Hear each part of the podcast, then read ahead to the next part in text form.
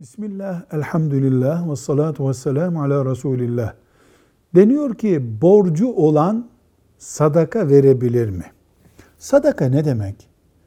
Üzerimizde bağlayıcı bir yükü bulunmadığı halde bir hayır yapmak demek. Çıkarıp 10 lira bir fakire vermek demek. Borç ne? Dinen ve kanunen ödemek zorunda olduğumuz yükümlülük demek.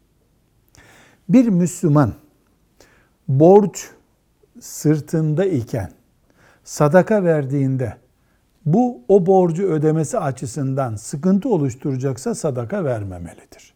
Caiz değil. Ama borcu hiç ondan etkilenmeyecek bir durumda ise sadaka verdiğinde sadakayı elbette vermelidir. Ne gibi? Milyon geliri, geliri olan birisinin 50 bin borcu var diyelim. Ama milyonda geliri var.